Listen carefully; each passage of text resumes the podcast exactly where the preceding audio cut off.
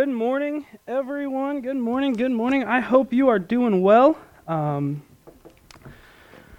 man, it's hard for me to come down after a song like that. That was, golly, His is the victory. Man, I love that. And um, today, just so you know, we'll be in the book of Mark. If you want to go there, go ahead and turn to Mark chapter 9. We're going to review, we're going to we're going to study, we're going to look at here verses 2 through 13. So please turn there. It's going to be the, the transfiguration of Jesus.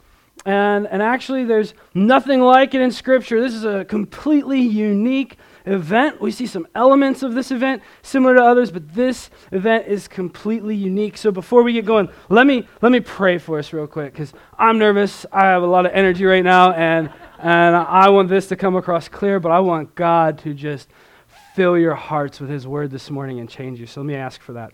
God, um, we, we are excited to be here. We love singing praises to you. We recognize, we, we behold your goodness. And so, God, we ask that you would use your word this morning to reveal your majesty Lord, where we need it, we ask that you would heal our hearts. And God, we ask that you would use your word today to change our lives, move us from one place to another to bring you glory. I ask this in Jesus' name. Amen. Amen. So that. Uh, uh, that is, is um, my, my prayer that we just are moved today by what God has.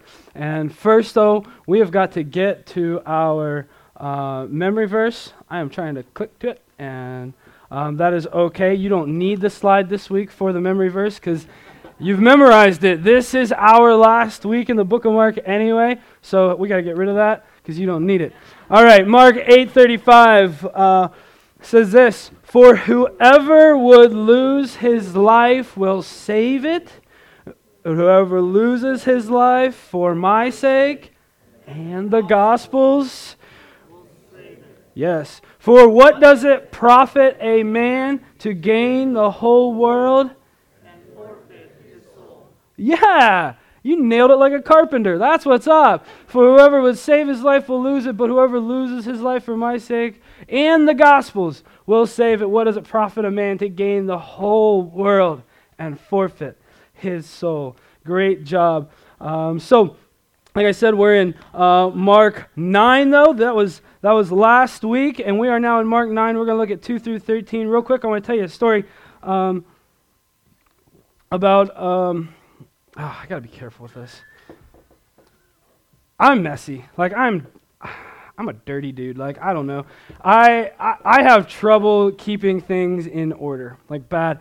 And and uh, so Hannah does a great job helping me with that. And she like turns it into like hyperdrive. Help me with that when she's pregnant, because um, we're getting ready for a baby to come into our house, and uh, and so that was the, that was happening the, the first time with with when, when Hannah was pregnant with Piper and, and Hannah, we were trying to get this nursery ready. Hannah goes, Austin, can you get your office cleaned up so we can make it into a nursery? And, and I was like, yeah, what do you want me to do? She goes, I just need you to throw away all your junk. And so I'm like, all right, I'll do that. So I threw a couple things away and I went off for a business trip. And, and I came back and I had, my wife is so amazing and gracious, and she had these, these piles of things that I should have thrown away. Uh, just laid out. And she was so kind that she even like she got a trash bag and started putting stuff in it for me. Uh, so she was great, and so that led to some really robust dialogue, shall we say? And and in that, in the midst of that, Hannah, like, she's got the tendency to, like, just drop these wisdom bombs on me. And here's what she said She goes, Austin, for you, the baby is always coming. The baby is always going to be here. For me, the baby is here. And I'm like, dang it. And, and I was like, that was really good. That was really good. See, I had. I had known about something. I knew it. I had acknowledged that it's there, but it had yet to impact me. It had yet to move me. I had yet to behold this child in any tangible way, uh, unlike my wife who already had. And, and so that's the same thing that we're going to see today in the disciples. They know that Jesus is the Christ. They've declared that. They have yet to see what that glory looks like. And so they're, they're going to see it today. So let me read for us um, the, the story of the Transfiguration. Uh, Mark 9, uh, 2 through 13. And after six days, Jesus took with him Peter and James and John and led them high uh, up a high mountain uh, by themselves, and he was transfigured before them. And his clothes became radiant, intensely white, as no one on earth could bleach them. And there appeared to them Elijah with Moses, and they were talking with Jesus. And Peter said to Jesus, Rabbi, it is good that we are here. Let us make three tents one for you, one for Moses, and one for Elijah. For he did not know what to say, for he was terrified. And a cloud overshadowed them, and a voice came out of the cloud This is my beloved Son, listen to him. And suddenly, looking around, they no longer saw anyone with them, but Jesus only. And as they were coming down the mountain, he charged them to tell no one what they had seen until the Son of Man had risen from the dead. So they kept the matter to themselves, questioning what this rising from the dead might mean. And they asked him, Why do the scribes say first Elijah must come? And he said to them, Elijah does come first to restore all things. And how is it written of the Son of Man that he should suffer many things and be treated with contempt? But I tell you that Elijah has come, and they did to him whatever they pleased, as it is written of him. So we are going to see today three things. There's, there's three points that I'm going to make. And the first one is that we need to behold Jesus, who he really is. We've got to come to terms with that. We need to behold him. Second, Jesus, if Jesus is who he says he is, then we must abide or remain in him. We must abide in him. This meant um, for the disciples a change of the course of their life. If God, if, if he really is the Son of God, the, the disciples had to change the course of their life. And finally, the last thing we're going to see is that we have to trust. Um, once uh, once they, they, they follow his commands and his promises, once the disciples are abiding in who Jesus is, they've got to trust him um, and, and what he's doing. So that leads us to our big idea. We are to behold who Jesus is, and then we abide in him and trust him as we live out gospel centered lives. We are to behold who Jesus is, we abide in him, and we trust him as we live a gospel centered life. So, um, point one here to behold, this is this this whole story. This is really kind of um, interesting. It's this it's this mysterious thing, right? Because Jesus has been showing them the, been showing them some pretty like, crazy, awesome things so far. And up to this point in the book of Mark, uh, we've seen Jesus flex his authority over people, like really smart people, over spirits. Um, we've seen him take loaves of bread and, and make them feed thousands. Uh, we saw him heal a woman by her just touching him. We saw Jesus um, bring a guy's daughter back to life. Um, and then he, he told the weather to quit being bad, and it listened. Um, he simply, in this point, he has blown some minds. Um, and, and so none of those things that Jesus has done, right, should surprise us. Right? They shouldn't surprise us, and they should never never get old to us. And so, see, um, um, the things that Jesus has done, they should, they should um, be unsurprising, yet eternally astounding.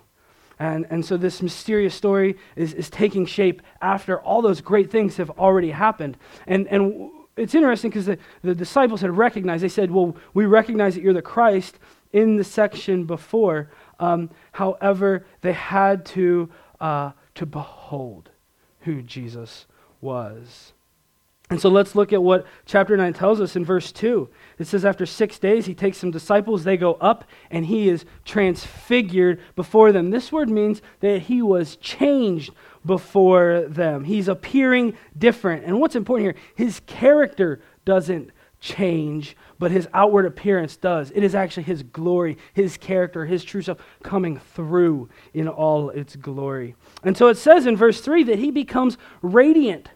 Jesus is shining. And a similar word is, is used in the book of Hebrews, and it talks about the radiance of the glory of God. It says that there's an intense white. This is like the whitest white. And according to the passage, no one on earth could bleach something as white. Um, and, and so this actually, this no one refers to a person who literally, his job is to bleach things for a living. Um, I have a customer who their job is to make things intensely, like everything is white. That, that's what their product does. Um, it is the whitest white, the purest white we can find on earth. And I have to believe that Jesus coming through in this moment is whiter than the whitest white. It is intense. And for the first time, these disciples are getting a glimpse of the glory of God. They are seeing him shine. This is the radiance that reflects that Jesus has the exact imprint of God's nature. A radiance which is going to begin to reveal the glory of the one who holds up the universe by the word of his power. That's who the disciples are seeing. They're seeing the image of Jesus yet to come for us. And, and that should excite us. They're seeing Jesus in all his glory. He's going to come back in this way and he's going to rescue us. This is our God.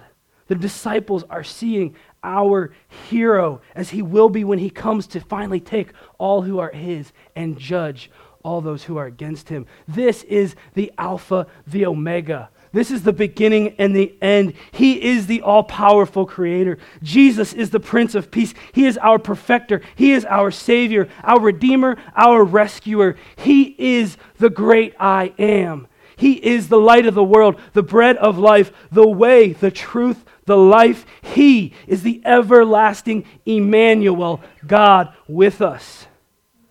That is who we are to behold. That is who we are to behold. We know of his greatness from the beginning of creation as it all screams his glory. And so, as disciples of Jesus, we have to wrestle with this being who he is. And he's revealing himself to be that in this moment. And so, this is of supreme importance because, you know, we're to behold Jesus. What does that mean? It means that we're actually moved.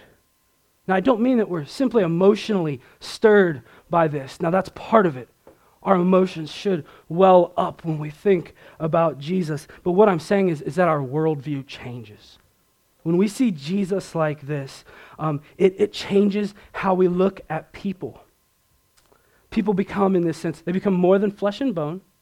Relationships um, begin to matter. They becomes something we treasure. The Bible is going to become more than just a book. When we look at Jesus like this, devotion time becomes more, uh, more than just us trying to score points with God.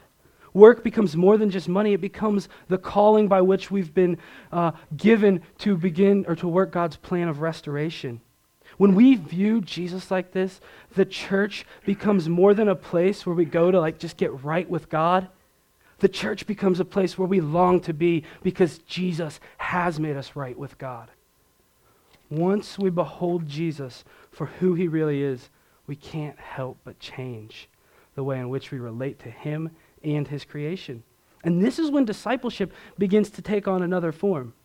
And, and so, because how we behold Jesus, what we believe about him directly affects the way we live. Remember, belief drives behavior. And so that's what the disciples had to come to terms with. They knew that Jesus was the Christ, but they hadn't really wrestled with it. When we see Jesus as God, we have to, we've got to do something with that, right? We've got to do something. I remember the day that that hit me. I was driving out of my uh, apartment driveway. I'm pulling out, and all of a sudden, like, I don't remember exactly what I was thinking, but I just remember being smacked with, wow, if God is who he says he is, if he is who he has revealed himself to be in the Bible, that means I need to do a lot differently. I need to look at people differently. I need to go to church because that's where we worship him. There, there were so many things that I realized I needed to change. And what all this led to is that I need to not do this on my own. I need my life, I need to abide with Him. I need to uh, uh, abide in Him, excuse me. That means that word abide means to remain. That means to always be with Jesus, always have Him at the forefront of what I'm doing. And so we actually see Peter later in his life, like we, we see him in this moment, and we're going to talk about him in a minute, but he's not really wrestling with, with everything. It takes some time. He's got to digest it. And we get a picture of what, what that was like for him um, later on in the Bible, when Peter writes in, in one of his letters, he says that he was not following cleverly devised myths, but that Peter, had, he says, I'd actually seen Christ's majesty. So Peter's preaching ministry um, is, is based on a direct revelation from God. And he's seen him. he's been moved, his life has been altered. Peter has a different direction. And so it wasn't a single moment in time that Peter was emotionally moved, but rather the entire course of his life had changed. When we behold God for who he is, the entire course of our life should change. So um, that takes me to, um, wow, I missed that. I'm sorry. That takes me to our second point. I apologize. Really bad. I was into that. Um, because we've beheld the power and majesty of Christ, abide or remain in him. Because we've beheld the power and majesty of Christ, abide in him. And so here's what the disciples then, in this moment, so let's talk about the moment, since this moment's going to change the way we do life. Let's look at verse 4. Let's see what they, they experience. Jesus appears with Elijah and Moses, and, and Elijah and Moses are talking to Jesus. And so we actually, this is really cool, we have a glimpse of what Elijah and Moses are talking about with Jesus um, because Luke 9 tells us that they're talking about his, his departure or his exodus. This is Jesus' death and resurrection and or ascension. Look, this is all part of the plan. Jesus is talking about it with these two.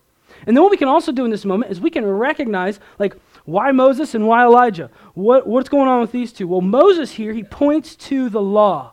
The law which we see given in the Old Testament, in Exodus. A law which upholds, um, which Jesus upholds perfectly.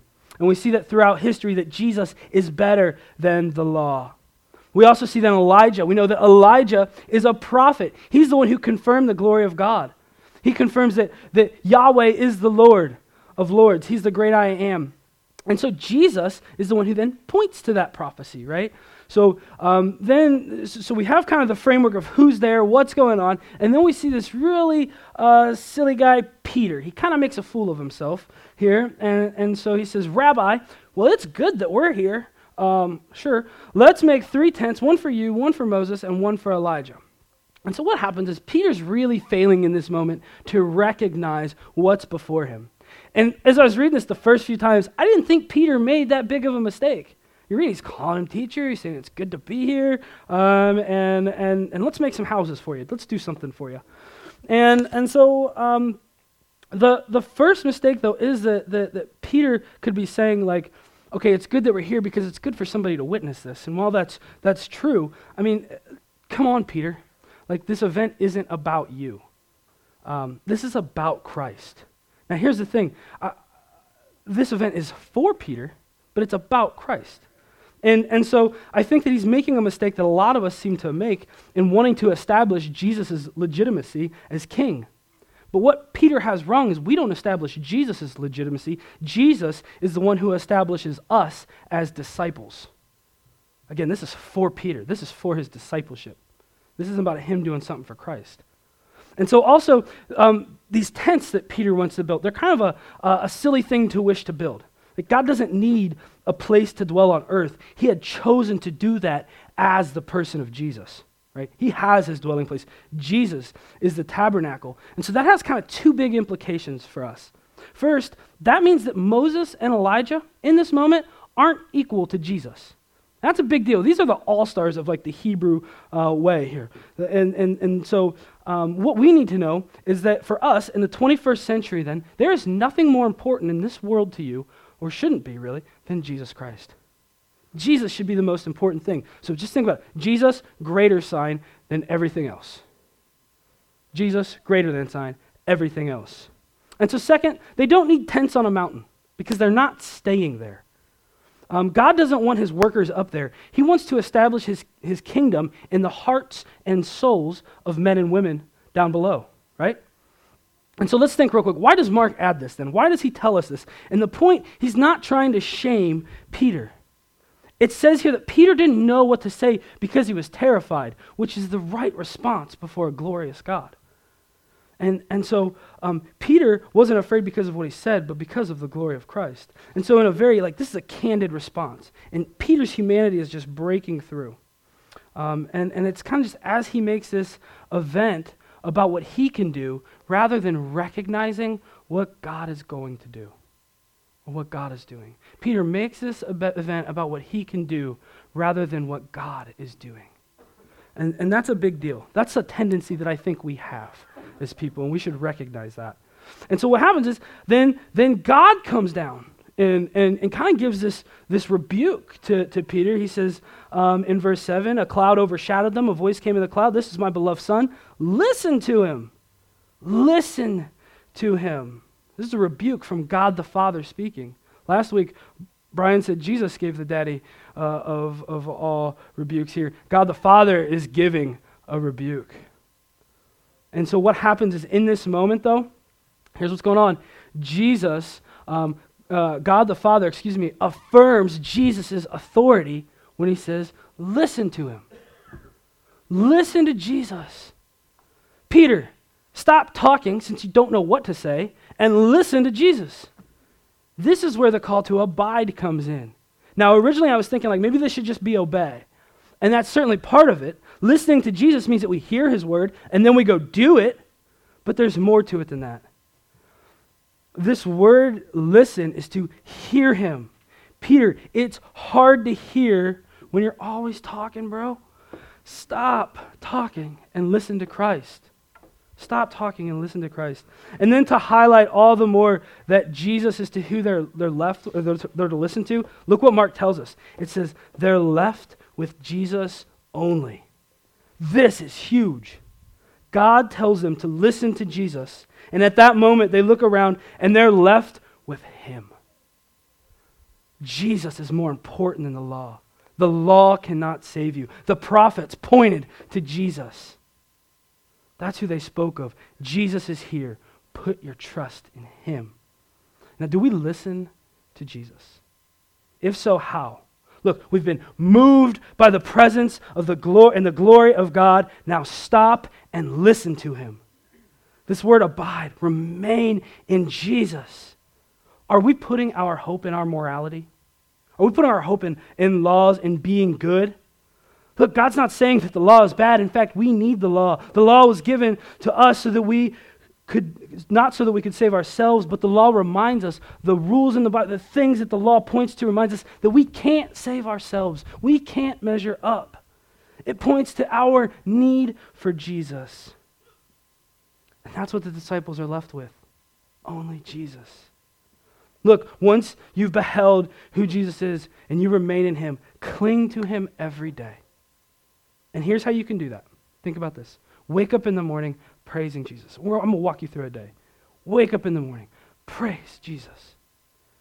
Desiring relationship with him through the scriptures. Grab coffee, go sit at the table, open up the word, soak it in. Find a small part to read and write down everything that comes to mind when you listen to Jesus. Go to work in the morning seeking to glorify God then through your work. Have lunch and think about it. I am fueling myself to do the work the Lord has given me as I go make disciples. When you get home for work, point your children to Christ. Point your spouse to Christ. If you're single, point your friends towards Christ. And then at dinner, as you break out the food, recognize God's grace and His provision in the food. And then go to bed and rest easy, knowing that all you did doesn't get you to heaven, but that the shed blood of Jesus Christ on the cross does. Then repeat that. This is how you center a day on the gospel in Jesus' abiding love. This is how you center a day on Him alone centering your life on Him alone will begin to lead you to love God more and love people. And then here's the thing as we do that, we have to trust Him. That's our third point. We have to trust Him. Look, you're not going to do everything perfect. Actually, if you do what I just laid out, you might not make more money. You, you might not have an easier life, but trust the promises secured by Christ who has suffered for you. That's what the disciples are called to in verses 9 through 13. So, 9 through 13, they're coming down the mountain. Um, they, uh, um, they were to tell no one what they saw until Jesus rose from the dead. So, we've heard this before. This is the first time he gives a time on it. All right, don't tell anyone till Jesus rises from the dead. And they are called to trust that. In this moment, they're being called to trust that Jesus' work will be finished when he rises from the dead. And this is why Jesus came. He didn't come just to show his glory. He didn't come just to show off, but to accomplish something on the cross and then to defeat death. The resurrection is the point of what he's going to do. He is going to show the world, the world, who he is at that point. And so this passage confirms everything that we've been reading up to this point on the command to keep silent. Namely, it's the culmination of all that Jesus is doing is going to be finalized in the resurrection. The healings that Jesus has done, resurrecting people, um, feeding people in abundance, the transfiguration, all this points to the notion that there is going to be a resurrection. And this is the first time that Jesus, is, Jesus says to wait until then. So, the transfiguration here then, it is to seal the faith. Because they have to go through all this, the point of this event is then going to seal the faith of these disciples. God did this because here's the thing the disciples, somewhat like us actually, are living in this, this tension, right? There's this, this tension that they're going to live in because they have to wait for Christ to suffer. We're living in a tension now where we're waiting for Christ to return, trusting that promise.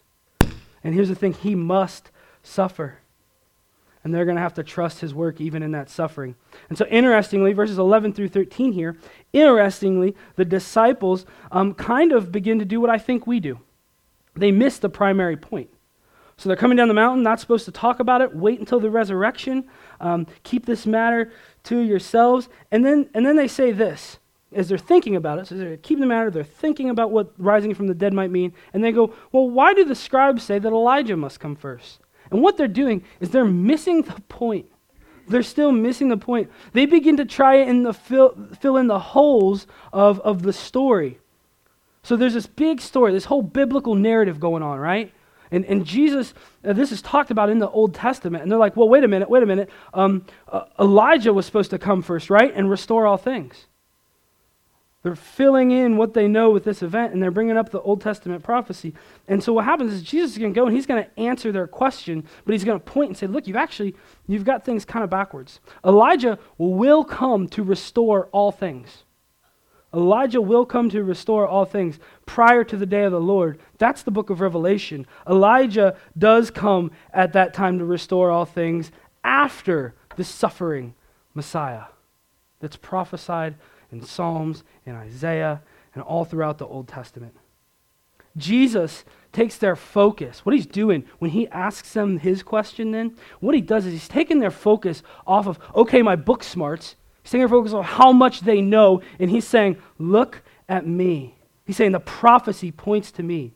The important thing here is that the Son of Man must suffer. Jesus must suffer. And in verse 13, Jesus basically says Elijah has actually come already in the form of John the Baptist, but they missed it up to this point. See, John the Baptist had been killed. But Jesus says, if John the Baptist must die for proclaiming me, then I must suffer all the more in order to be me. That's what the Messiah does. That's what the Messiah does. So here's what happened Jesus enters in, he breaks through, he enters into earth and he takes the suffering for sins upon himself. And this is how kingship is established. This is what the book of Hebrews tells us. We see him for a little while was made lower than the angels, namely Jesus. He's crowned with glory and honor, honor because of the suffering of death. So that by the grace of God, he might taste death for everyone. For it was fitting that he, for whom and by whom all things exist, and bringing many sons to glory, should make the founder of their salvation perfect through suffering. We are sinners. I hate that we have to say that, but we are. We have to recognize that, every one of us. And, and we try not to be, but we are. And there's a punishment for that. Because God is a holy, righteous, glorious God. Sin must be dealt with. And so Jesus comes and he reveals his glory as God. And instead of condemning us, he tastes death for us. He suffered for us, and then he defeats that suffering.